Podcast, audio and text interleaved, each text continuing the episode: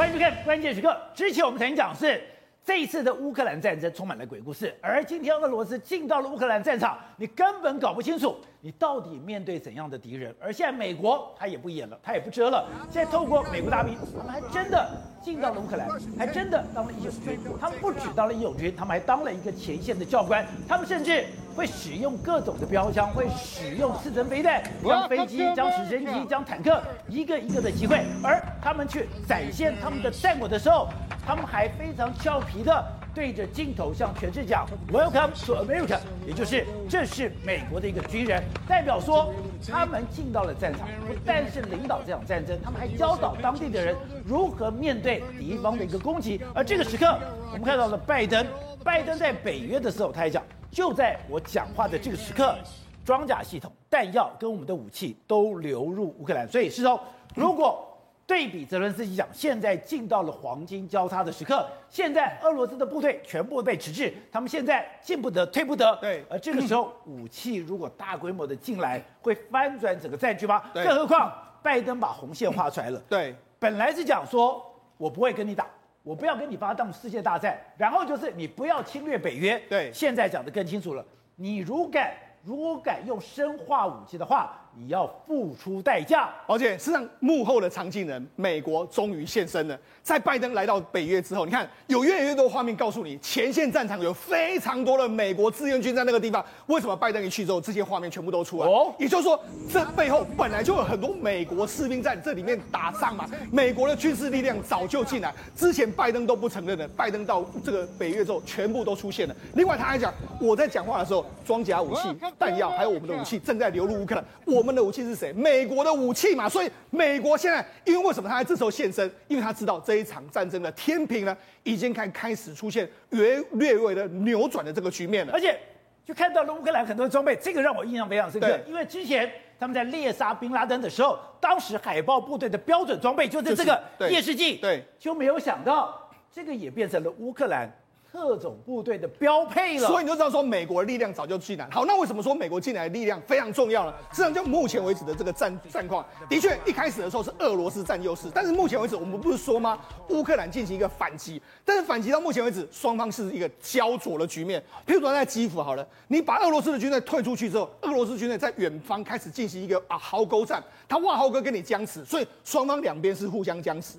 这个哈尔科夫也是一样，你把它打出去之后，俄罗斯现在也开始进行一个手手势，所以两边呢，这个目前为止还是僵持住。包括在赫尔松，赫尔松没有错，俄罗斯已经把他们军队都赶的，俄乌克兰已经把俄罗斯军队都赶出去了，但是双方激战在哪？在赫尔松的机场外面，包括在马利波，马利波不是被俄罗斯围住吗？可以保，你知道吗？呃，乌克兰的军队居然还可以突围进到里面去投射一些物资给我们马利波相关的这个民众，还进得去？对，那你更不用讲，别尔江斯克原本是已经被俄罗斯牢牢困住了，就没想到哎，居然一颗飞弹击中这个俄罗斯的这个这个补给舰，所以到底是发生了什么故事？所以现在双方的确在互相僵持之中，互相僵持之中，美国的力量进来之后，或许真的会让整个天平呢往乌克兰这边移动过去。而且我们看到，现在泽连斯基非常的盲目，他等于说。除了国内以外，我要去医院，我要去这个所谓的前线的来来鼓舞士气之外，他现在到处跟各国演讲。最近是到了北约，北约有他讲，给我一趴的武器，对，请求你们给我所有的坦克送跟卖给我们，把你的飞机一趴卖给我们，这样子我们可以反转整个战局。而大家现在眼睛一亮的是，是现在北约对，现在美国已经同意把。反舰飞弹给他们，没错。实际上，这次泽伦斯基的喊话就是说，你给我们一趴的武器，我要要求你们所有坦克的一趴送给我们，或是卖给我们。我们把你们所有的飞机一趴或者一个飞机卖给我们，所以你只要给我们这些武器，我们绝对就有可能会翻转，因为现在已经来到了黄金交叉。那当然，根据 CNN 的报道是要五百枚的这个反舰飞弹啊，或者说五百枚的这个反坦克飞弹啊，是每天、对每天这样子提供给我。那这样还有包括飞机啦这些反舰飞弹来都给我的话，我就有能力逆转。所以呢，你要反舰飞弹对不对？美国现在就说好。我们已经准备给你一个反舰飞弹，这个反舰飞弹就是海军打击飞弹 NSM。NSM 的话，宝姐，这个是非常具有杀伤力的武器，因为目前为止是目前为止各国海军，而且这是挪威开发，美国的国防工业是多么的发达，他居然去跟挪威买这个 MSM 的这个飞弹，美国还跟他买，对，买来，那为什么要买来跟他用？宝杰，我跟他讲，这为什么那么厉害？第一个，它不是只有在，它是目前为止它可以在海这个这个舰艇上面发射。而且它可以在陆地上发射，它也可以在空中发射。哦，所以它这三个都给打击的时候，它可以用这样来打击，陆海空都可以用。而且它可以打击这个反舰的这个飞飞弹，所以它是非常厉害。它可以在空中发射，在陆上发射，在在船舰上面发射，这个很符合乌克兰目前的这个需要。这个就是 NSM。对。再就是说，它的打击目标、击中目标的准确率相当相当高。因为有时候你可能出去之后呢，你可能就误击目标，但它不会，因为它有红外线的这个寻标器。红外线寻标器出去之后，它会最终判断，它会用一个红外线最后最后找到目标的时候，它会扫描这个目标物，找到目标目标物。假设说我扫描这台这台这台这个船舰是我要打击的时候，它会有一个目标这个这个图像回来之后，跟我的资料库互相比对，它确定是它之后，它才会命中这个目标。所以这就是非常精准，所以这就是如果这个 MSN 的飞弹到了乌克兰之后，我跟大家讲嘛，所有的黑海部队全部俄罗斯的这个舰艇全部都错了弹。不是，而且我非常好奇，如果它是这么精密的飞飞弹，我怎么可能交给一个完全不会使用的人？对，如果说我今天要把这个 NSM 这个飞弹交给了乌克兰，对，我非常合理的怀疑。他操作人员也进去了，没有错，我们就讲嘛，这个别尔江斯克这一艘船被打中，我们怀疑搞不好就是 NSM 击中的嘛？为什么？因为事实上这是个非常重型的这个船舰啊，MSN 的飞弹飞弹，他是说我可以击中弹攻击弹两千吨到三千吨以上的船，哦、我击中之后几发就可以让它瘫痪，所以让它击中。你看这个击中的时候，就好像只有一两发就给击中，所以这个我们合理，而且刚刚讲非常精准，对，而且美国就说我不知道是怎么发生的，对不对？所以那搞不好就是美国说 NSN，搞不好那就是 NSN 打出去的。好，那除了这个之后，我们就讲嘛，在拜北拜登到北约之后呢，同一天乌克兰开始进行反攻。我们讲事实上，我们在目前为止来说，当然是赫尔松，赫尔松的的保卫战来说，你看原本的这个黄色控制的是俄罗是军方，但你看蓝色是什么？蓝色是目前为止来说这个。乌克兰军方开始掌控了相关的所有的街道，街道你看，所以他们说。赫尔松也开始反击了，对，所以他们已经控了这些阶段，这些所谓的街道之后，他们要开始往赫尔松去进攻，务务必呢要把这个赫尔松挤出去。那在尼古拉耶夫来说的话，尼古拉耶夫是目前为止来说是俄罗斯在外面围住，他们现在也要进行一个围攻，这个我把他们打的目标，哎，把他们的这个防线推得越来越远。所以现在在南部这个战事，原本俄罗斯哎乌俄罗斯都已经把这个目标目光焦点放到南部去，但是问题是现在在南部，反而他们要进行一个反击跟反攻的一个状况。事实上。我们就是讲了，在别尔江斯克里面这一艘这个奥斯克号，宝杰，这个真的是目前为止形成了大家都在关注的焦点。因为奥斯克号三月二十一号的时候，俄罗斯的相关的人员还去介介介绍。说你看，我们有坦克运到这个别尔江斯克这个地方，就才报道没多久的时间，你可以看到马上就被击中。被击中的时候，你看美国还刻意公布这个照片，这个照片是啥？公公布这个照片的时候，卫星照片，卫星照片，你看这么整个黑黑的这个烟啊，完全在连卫星上面都看得到你的这个讯号。被炸了之后，连卫星都可以看到。对，他就故意就是说，哎，你看你被炸成的时候，我们这个外外面完全都看得到。所以在别尔江斯克，你看这个形成这个大烟这个状况来说的话。都是这个，搞不好后面都是美国在后面掌控怎么攻击他的一个情形嘛。而且你也看到，他们所有的情报都完全被美国掌握了。好，那除了这个美国掌握之外，我们就讲嘛，赫尔松，我们刚不是说他们往赫尔松的城市里面打吗？对。和城市里面打的时候，一个最指标性的建筑物就是赫尔松的这个市政市政会议大厅。市政会议大厅来说的话，他们现在已经挂起了相关的乌克兰的国旗的这个地方。你看，乌克兰的民众已经在那边挥手，对，好像言言下之意，他们已经光复了整个赫尔松。等一下，这赫尔松不是由俄罗斯控制吗？对，但是因为赫赫尔松目前为止来说，我们就讲赫尔松市区里面基本上呢，俄罗斯的军队已经慢慢的走了，慢慢走之后，现在在哪里激战？现在反反而在。俄赫松外面的机场里面互相的激战，现在有个非常明显的例子，我们就讲嘛，赫松原本有非常多的这个直升机在这个地方，就直升机当然有有些被炸掉，已经损毁，但是目前为止被人发现到说，哎，他们把这个直升机慢慢都拖走了，也好像已经要逐渐撤离。你说没有被炸掉的，也要赶快把它拖走。所以呢，现在整个这个这个战略的这个位置，已经完全出现一个主客易位的一个情形了，而且。他们现在也不断的受到这种火箭弹的攻击，没错。所以呢，事实上现在整个俄罗斯撤要撤真的很难撤。好，那除了俄罗斯要撤很难撤之外，最尴尬的是现在美国军方开始评估，就说你们这一次不是打了非常多一千多颗的这个导弹吗？一千多个飞弹，他说呢，你们目前的命中率可能非常非常低。他说故障率高达六十帕，哦，也说你能够精准命中可能二十帕都不到。啊，那为什么这样说呢？你可以看到非常多画面，你看这是一个在家里面哦，这是一个这个乌克兰民众哦，在家里面，他在这个准备要洗东西的时候，突然一颗飞弹砸到他们家厨房里面，你看就砸在砸在他的水池下面了，但没有爆，没有爆炸，啊对，然后后来后来还请了这个相关的乌克兰炸弹，乌克兰的炸弹，乌克兰的这个军方来的时候摇了两下，哎，确定他没有爆炸之后，把它拔走。你看这就是这样一个插插在厨房里面的这个炸弹，还不止这样哦，在切尔尼戈夫的时候，你看有一个这么重型的这个飞弹在这个地方，对，就砸进去，哎，它也没有引爆。没有引爆之后，你看他们后来还请动这种起重机把它把它弄出来之后，然后用卡车运到这个乌克兰的这个军方里面。你看还用这种起重机把它弄出来，因为实在太重了，它就这样砸进去，完全没有爆炸。对，那人家你就知道说，这这也太傻眼了吧？除了这个之外，看顿内兹克这个地方，你看公路上面也发现到一个非常大型的公路的未爆弹，就在这个地方。哎，你看连引爆都没有引爆，就这样。现在俄罗斯刚刚讲有百分之六十以上，对，都是哑巴，等于说是哑巴蛋，对，要不然就是坏的蛋，是，要不然就打不准的蛋，这也太糟了。对啊，还不止这样哦。事实上，你看，你看到很多画面哦，很多画面是是，你看这个飞弹攻击完之后，哎，什么俄罗斯军人自己在这个战场上面，他在找什么？他们把这个还没有引爆的炸弹，或者是那样把它藏起来，或者把它拿回去啊。所以呢，这就是俄罗斯的军人，他来挖这个飞弹，显然已经插到这里面去，他就赶快挖挖挖，然后把它拿走这样一个情形，你看。就是非常非常尴尬，甚至这样还有很多这个未爆弹，突然之间可能之前没有引爆，但是不知道为什么它突然间就爆炸。所以西方自己就搞不懂说，哎，其实俄罗斯的飞弹是厉害的。对，第一个是你怎么可能有百分之六十的飞弹是失误的？对，要么就哑巴，要么就打不准，要么就等于说失效。第二个就是，哎，你根本就是大炮打小鸟。对，刚刚讲的那个这么好的飞弹，对，砸一个家里，砸一个家里面，就你还没爆，是，更不用讲你去打一些战略目标设施。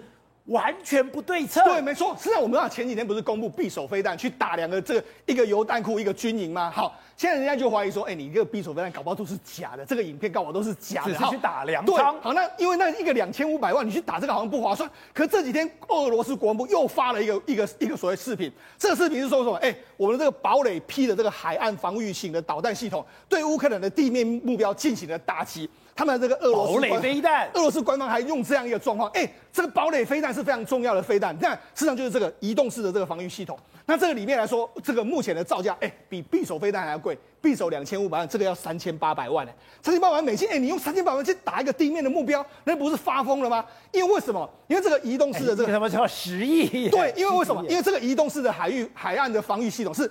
布置在海边，那海边的时候，他要打什么海海军的这个舰艇啊？他那问题是，他原本都布在什么克里米亚、加利宁格勒，还有千岛群岛，还有北极地区，他是用来打敌方的这个潜这个重要的战舰的战舰、巡洋舰、驱逐舰，就你看用来战舰比较贵呀、啊，对呀、啊，就他你居然用来攻击地面目标。这个完全是不合逻辑。那就像匕首飞弹，匕首飞弹也是用来攻击移动目标，结果你都用来攻击地面目标，那为什么要这样做？所以又有人就说，搞不好这又是一个宣传影片。那告诉你什么？俄罗斯真的已经打到他们不知道要怎么办没弹了，只能够用造假的方式说，哎，我们真的发射了匕首飞弹，我们真的发射了这个堡垒飞弹，用这样来做一个大外宣的这个情形。知道，当拜登进到了北约，直接跟普京直球对决的时候。真的不演吗？今天讲说，你不知道你面对怎样的敌人。就现在这些美国的志愿兵，如果你没有受到允许，你怎么敢把这些东西全部放在你的 Twitter 上面？而且这些人很厉害，他们骁勇善战，而且当他们卸下军装的时候，他们居然是会计师，居然是工程师，居然是。非常有能力的人，对美国退役兵，因为真的，我们大家在问嘛，为什么最近基辅开始反攻了？哎，到底为什么乌克兰哪来力量？原来美国的退役兵已经真的在基辅周遭慢慢帮乌克兰攻城略地啊！我们现在看到是一个叫 James 的这个这个美国的退役兵哦，你可以看到他在这个坦克后面就拍照，对不对？他说他们这个村村庄哦已经被俄罗斯人占领了一个月，哦，然后呢，他今天呢跟一些乌乌克兰的兄弟一起过去哦。进去，他们就把七辆坦克打爆，然后呢，还有俄罗斯士兵全部赶走，然后他们就在这边拍照，然后很多人就是说他到底是谁？他到底是谁？结果呢，他现在是建筑承包商啊，他以前是美国退伍军人没有错，但是他现在是建筑承包商。可问题是，我觉得他带的是军事任务去的，因为呢，他是三月十五号抵达波兰，然后呢，三月十八号就直接到前线。简单讲，他是完全没有训练的哦，就是也没有磨，他就直接派到前线。然后他拍到前线过程中，他说他随身携带了几架无人的监视器。那这无人监视器，他还可以带无人机去，是不是军规的嘛？我就问，因为现在你今天美国会去干扰，呃，不，乌克兰会去干扰俄罗斯的无人机，俄罗斯会不会干扰？不是，也会啊。而且刚刚讲的这个 James，他在放他的 Twitter 的时候，乌克兰的国防部还转贴他的，代表这是真的。对，但不但代表真的，刚刚讲这穿这个军装，当然讲那是美国。我刚刚讲到，如果你真的是 nobody，这个路人甲乙丙，你怎么可能有这么完整的美国军装单兵服装？我们最近不是有个特战兵在抱怨说，我都没有特战装备吗？你都有了，然后呢，你就带着这些乌克兰的军人，一个。已经被占领这么久的城镇，我说拿回来就拿回来，因为在打之前他已经训练这些乌克兰士兵十天的战术演习了，而且这十天的战术演习包含热能、夜视镜等等的，全部都教过乌克兰士兵后才 Let's go 好去打这场战争。所以美国的志愿兵，你不要以为真的只是这去问导游，他们是真的打，而且呢，我们还看到很多画面哦，是打伊尔平的，伊尔平是一直打不下来，对不对？我们昨天才说什么？为什么乌克兰开始去反攻？可你看。这些美国士士兵哦？你看哦，他们打仗，我看他们打，他们是认真乐在其中。他们就说今天有什么好玩的？我们这边有喷火枪，我们这边有燃烧房子，我们这边有火箭筒，我们去找一些乐子嘛，然后就带带大家去往前走。所以你会发现，这是 他们是享受战场，他们是喜欢打仗的，喜欢他们喜欢烟硝味的。对，所以你会发现他们真的是完全是乐在其中的。结果事实上，你看他说今天又是一个新的乐园，我来到，所以你看到他们完全是乐在其中，确实。伊尔平现在也乌克兰也逐渐在反攻，对不对？然后呢，接下来真的来了，因为呢，美国杂志有去采访那些志愿兵，因为我们现在看到都是可以露脸的，这些露脸的原则上我们还是称他可能是建筑师，可能是会计师，这些退役的只是有打过仗。可宝杰哥，你看这张照片，他采访一个美国志愿者的这个志愿兵，这个他是没有露脸的，他说基于安全原因，他就没有露他的脸。对，你的装备就是，哎，你这边还有还有照相机，还有等于说。今天所有的装备都有，对。然后他说他以前是在阿富汗有战斗经验的，阿富汗刚撤军是不是？所以说你看哦，这所有他那个战斗设备，你很难想象。你看这一系列所有当离那一大堆的时候，你说这是志愿军最带的吗？然后还不可以露脸，那请问原因是什么？是不是有可能会被人口辨识辨识到他可能就是现役的美军退休过来的嘛？然后呢，他们哦，在这种真的是骁勇善战。你看他们在这弹夹上面还写满了英文，哦、说要干掉俄罗斯。所以说这些事情呢，然后呢，枪托上面写 F U C K，所以这些事情就是他们真的是会打仗的。可问题是，其实战况也没有这么乐观的、啊。你说老美在那边帮忙打，可是呢，包含马利坡现在状况也是非常非常的对，因为全世界最骁勇善战、最凶狠的这些阿兵哥。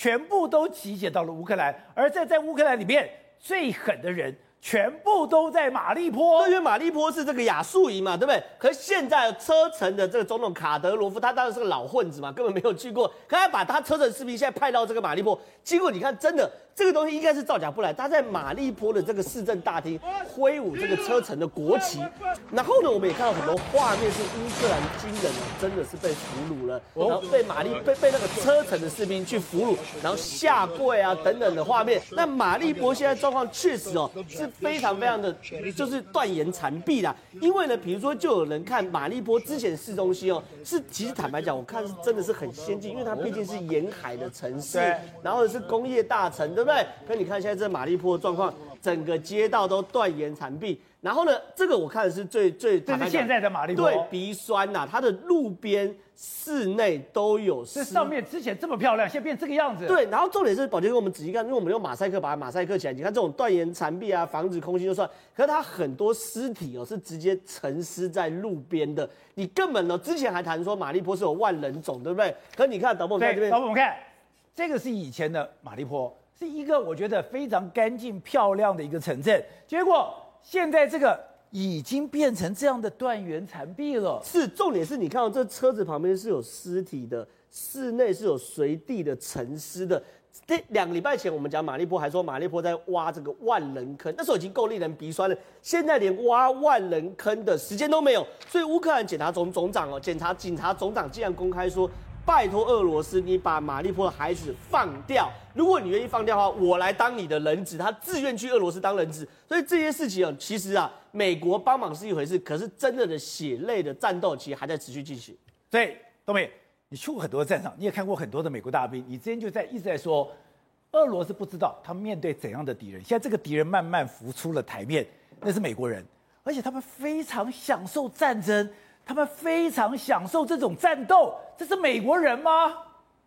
我一点都不意外。啊，前几集我已经讲过了。其实我强烈的怀疑，啊，美国的这些装备跟人员早就在里面了，他只是在宣布的时候啊，你譬如说他现在宣布那个那个飞呃飞弹舰对舰的飞弹，他就从仓库拿出来用嘛，早就在里面了。不然的话，你我们现在当然我们是没有办法看到，那么俄俄罗斯。难道看不到吗？俄罗斯先前就讲了，你有没有记得？他说任何这些呃补给线，啊，从外面送来的补给线，我们都要打的。对，听到他打过了吗？没有。刚刚我们讲《华盛顿邮报》讲的很悬啊，从立陶宛。三十多辆的卡车，而且这个卡车上面还有装满了这个所谓的坦克装甲车，装甲车里面还装满了油。他们进到了波兰，波兰以后开始试战，进到了这个乌克兰里面，进到乌克兰里面开始，乌克兰的士兵就开始交接，交接了以后，就会进到一个你完全不知道的地方了。对啊，就是你完全不知道的地方，你不是很玄妙吗？你完全不知道的地方，哎，那这个这些事这些事情。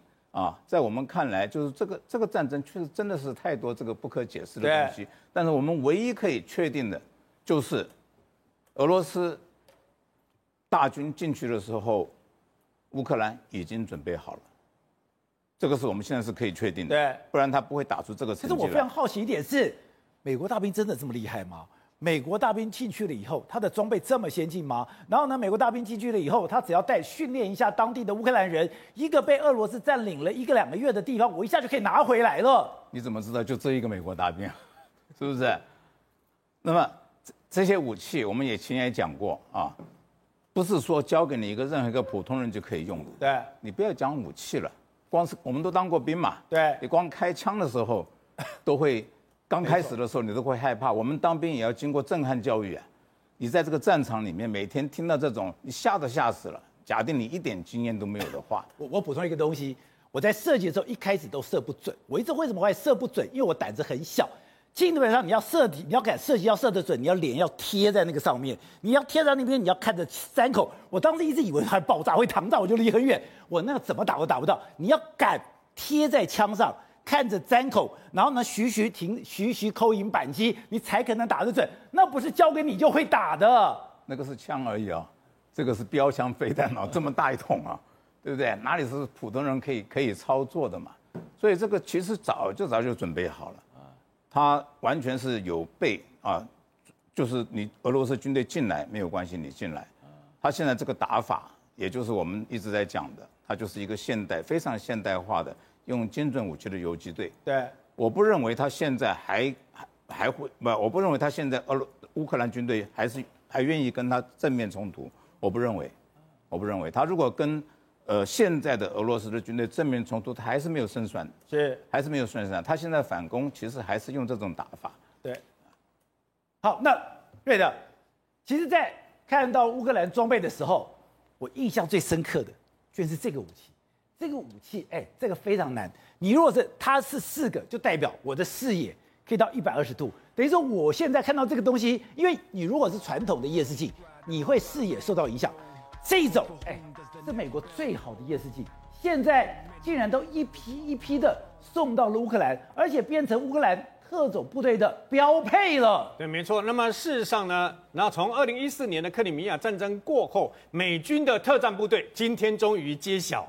就是绿扁帽部队，也就是说，来我们台湾训练我们部队特种部队的绿扁帽部队，绿扁帽去乌克兰了，到到乌克兰去帮他们受训练，所有的一切，经过七年了以后呢，乌克兰的特战部队呢，可圈可点啊，说这几天呃，大概从战争到现在一个多月以来，特战部队最厉害的伏击跟突袭做的最棒，你知道吗？在乌克兰这个等于说特绿扁帽进去了，对，就是因为绿扁帽部队呢帮他们训练，然后包括这个夜视功能啊，这可以解释为什么啊在乌漆抹黑的情况之下，乌克兰还能够战成这个样子啊。对，那除此之外，还记不记得那个一字长蛇阵？六十四公里的这个基辅北边的那个运补运补的相关的车队跟跟坦克装甲车嘛，后来不是怕这个呃乌克兰呢利用啊包括我、呃、无人机啦，包括各式各样的火炮攻击啊，不是疏散到这个树林里面吗？对，你没有发现他躲到树林里面照样被打下来嘛？你以为你躲在树林里面就没事了？为什么呢？后来发现也是应该没有错的话，是美军所提供的各式包括红外线跟热感应。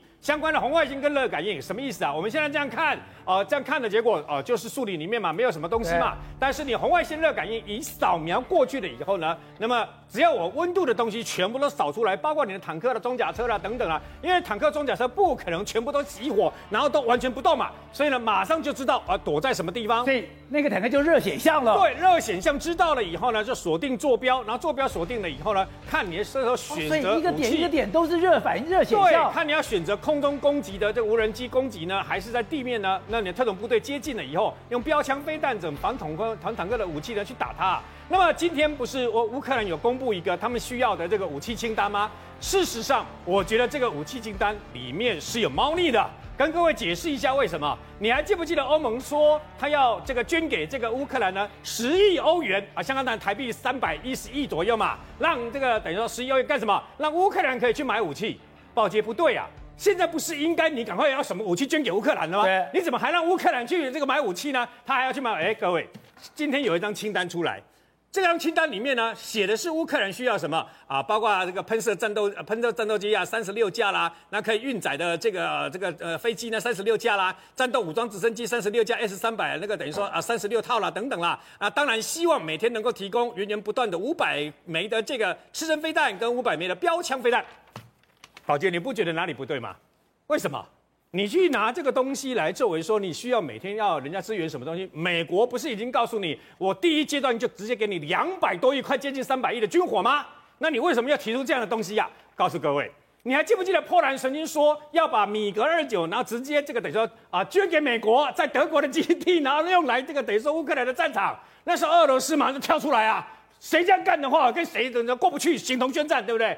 可是如果我用这种方式呢？我用我用买的呢？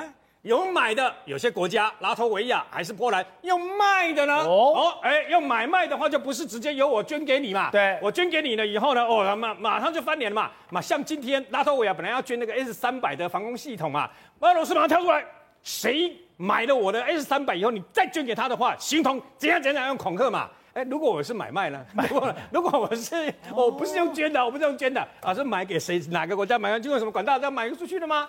乌克兰不是说希望每天能够提供这个五百枚的刺针跟五百枚的这个等于说啊相关的这个啊防坦克飞弹吗？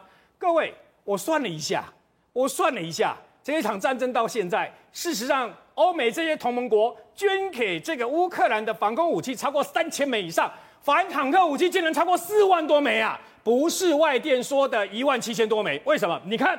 瑞典的部分呢，五千枚的这个 AT4，AT4 我们台湾也有买，可以刺穿四百公里的这个等于说呃钢那个相关的这个呃障碍物啊。然后呢，最近又加送五千枚的 NLAW 的反坦克武器啊。德国也是啊，之前之前捐了一千枚的标枪，然后呢刺针五百枚，现在要加送两千枚的这个标枪啊。然后呢，那么美国除了之前美国从头从头到尾标枪四千六百枚。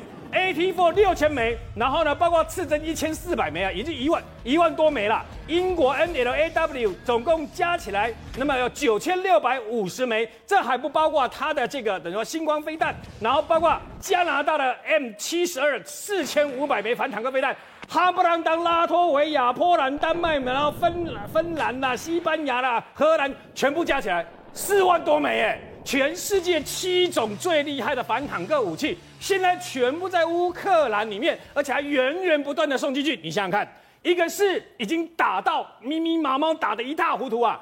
你俄罗斯坦克再多，俄罗斯装甲车再多，请问你，你有四万多辆可以让他们打吗？好，所以董事长，这两天大家讨论最多就是比尔江斯克，这个是一个完全。俄罗斯掌控的港口，一个掌控的地方，所以他的记者才敢堂而皇之在那边去做报道，就没有想到今天一枚飞弹、两枚飞弹，居然把他一个大的运输舰给炸了。炸了以后，原来旁边还有一个小的也被炸成，是两个炸成，两个逃跑。还不止如此，按照瑞德之前讲，哎，他是周边很多的仓仓库也被炸。那你想想看，战争中其实。保卫不是攻防收紧间，防是很重要的，警卫是很重要的。你怎么可能说让人家堂而皇之把你这个给炸掉嘞？呃，所以这个战场上面，他中国的这个媒体也写了嘛，然后俄罗斯媒体也写得很清楚嘛，RT 讲得很清楚，就美美军介入嘛，这个没有什么好谈的。包括他们现在所谓俄罗斯的空优本身都不可靠的空优嘛，所以你看很简单的，他说利维夫的这个所谓的这个波兰边界边境这部分哪里有空优呢？他根本就进进出自如嘛。想拜登明后明明今天晚上就要跑去了。对，所以这个离边界八十公里，所以你就看到一个很明明确的一个东西，就是说俄罗斯所。攻所所攻占的目标是什么？是城镇，它 city，它这它是城镇，但在郊区它有没有占领？郊区没有占领啊！而且我们一直谈一个概念的问题，就是说乌克兰的主力部队有没有被捕捉到？没有，有没有被歼灭掉？没有嘛？它通通分散了嘛？它打带跑嘛？对，所以这个东西就会出现一两，就是一两小组的，不是一个班、两个班的这种聚集部队，很容易出现啊。然后这些部队是谁呢？到底是乌克兰人呢，还是美国人？美呢？那么厉害呢？对不对？而且天上有没有资源呢？当然有卫星资源了。没有卫星资源，什么三更半夜打到场？他打他怎么给他打个墙都打不到，墙壁都打不到。我们警察跟这个到我们台湾的警察跟我们的盗匪跟我们的这个枪击犯搏火，我以前报纸都登过，两边开了一千多发，一个都没打到，一颗都没打到，两边开一千多发。把旁边一部旁边的停了一部车子给打坏掉了。对，所以这个没有什么打不到的。我跟你讲，没有 guidance，没有所谓的导引导的导引制导系统，什么都打不到，他就是个瞎子。你就跟你讲得很清楚。所以当然是高科技的胜利。所以说，全世界都认为说这次是 AI 的胜利，这个我们不用讨论。这个就是。这已经证明俄罗斯在这个天上、这个太空军或是天上雷达卫星这个层次已经输掉了。哪怕说最新的消息，两层没了，OK，只剩下八层了。那他八层也比你强啊，他八层比你强，你打不走他，他的实力还是有一个悬殊的差别。他的整个大大规模的这个这个作战的力量来讲的话，比你乌克兰要强嘛。对他现在是瘦死的骆驼，对，还是比马大。他他没有办法打进你你这个你这个基辅。他没有办法把这个城镇长期占有，为什么？城镇很简单啊，在你部队就卡在里面嘛，你多占一个城，你就少一减少一个兵力。哦。你多占个城，因为乌克兰太大了，对，要占领整个，就跟我们当年的抗日战争一样。空间换时间。空间换时间，退退退退到日本人越来越少，最后日本人就拼命被暗杀，就拼命被我们宰嘛，对不对？所以这一样的故事重演。这个，然后第二个就是说。这个时候，这个泽连斯基讲的说啊，我们现在进入什么黄金交叉了，要一开始什么物品清单，我要要争取清优啊。你认为美国会给他吗？不会，当然不会嘛。我们给你拖时间呢，他要拖死你这个普丁嘛。现在最急的是普丁嘛，因为大部队在这个二十万的部队，现在好二十万部队跑到了乌克兰去，每天要吃喝拉撒。对，那个那个是叫什么？那个花那个花钱，那个花卢布啊。那要花美金啊，他花多少钱你知不知道？他那个每天花的钱跟他要卖的油不成正比啊，卖的油也收不到钱呐、啊，所以他是啊，他是他是一边前线要紧，前线要吃紧，要也紧吃，国家给他吃垮掉了嘛，这个国家就完蛋了，这个，所以这个普京现在最急是什么东西？就撤退嘛。他撤退，他现在要什么东西？他今天他做了一个新的决定。最新的了哈，就英国金融时报讲的，就是说他派的他这个亿万富翁，原来跟他的关系不怎么样的，就是那个切英国的这个切尔斯西的这足球队那个老板，那个老板叫阿布拉莫维奇啊，他派他干嘛？你知道吗？干嘛？和谈代表，哈哈，对吧？所以他们今天就二十五号，他们已经安排了，透过泽伦斯基的参谋的一个重要参谋安排的，要在白俄罗斯的那个边界要谈判，他突然间派商人出来谈判了。为什么派商人？我觉得商人一定很特殊啊！他商人一定是他长期在欧洲，你知道吗？对，他是亿万富翁，他在欧洲干什么？有关系，公关嘛，就是讲一大堆。所有的欧洲大头，他上一次去的就是跟他去迎接这个，他到俄罗斯去迎接德国总理啊。德国总理坐的飞机去，他自己他能够进去迎接他，所以他关系非常好，花了很多钱，而且这些家伙过去都是寡头，都是贪官贪污的钱。贪污贪官污吏啊，公关第一名，所以泽连斯基怎么讲，你知道吗？直接跟欧洲提出申请，说是不是这个寡头，这个阿布阿布拉莫维奇啊，请他的财产暂时不要封他。你看，这泽连斯基在帮他讲话，对，那他也是就有利益嘛，我来调，我来做公亲，那我现在他不是一艘船在土耳其被封掉了吗？他可多的嘞。对了，他连他的球队想卖都卖不掉了。球队的钱也不能用，对不对？球队不能卖，然后球队的钱就是为了用球队的存款在用，他资金都不能进去，所以这个这么多的钱，所以你看看他出来瞧这个事情就得到利益，泽伦斯基来保他哎。你看，所以泽伦，换言之讲，我要讲什么意思，你知道吧？就泽伦斯基跟普丁其实都在寻求在和平的协议上面寻求突破。他也知道这美国人拍洋嘎，美国美国人不好对付，美国人当然希望把你拖死了。可拖到最后谁死了？你知道吗？乌克兰人死了。讲了很简单一个概念嘛，刚刚不是讲了一个最简单的利维马利波，马利波到利维夫多远？你知不知道？一千公里啊！结果我这边我看到这个外媒的一个报道，有一个五十二岁的女工啊，叫 Elena，他在跑一千公里，他全家剩他一个人，就死光光了。他一个人就跑到一千公里，跑到六位波，一一个月拿六十八块钱美金，一个月难民费六十八块美金，这活得下来吗？谁要干这种生活？所以大家都在寻求自己要解套的可能性。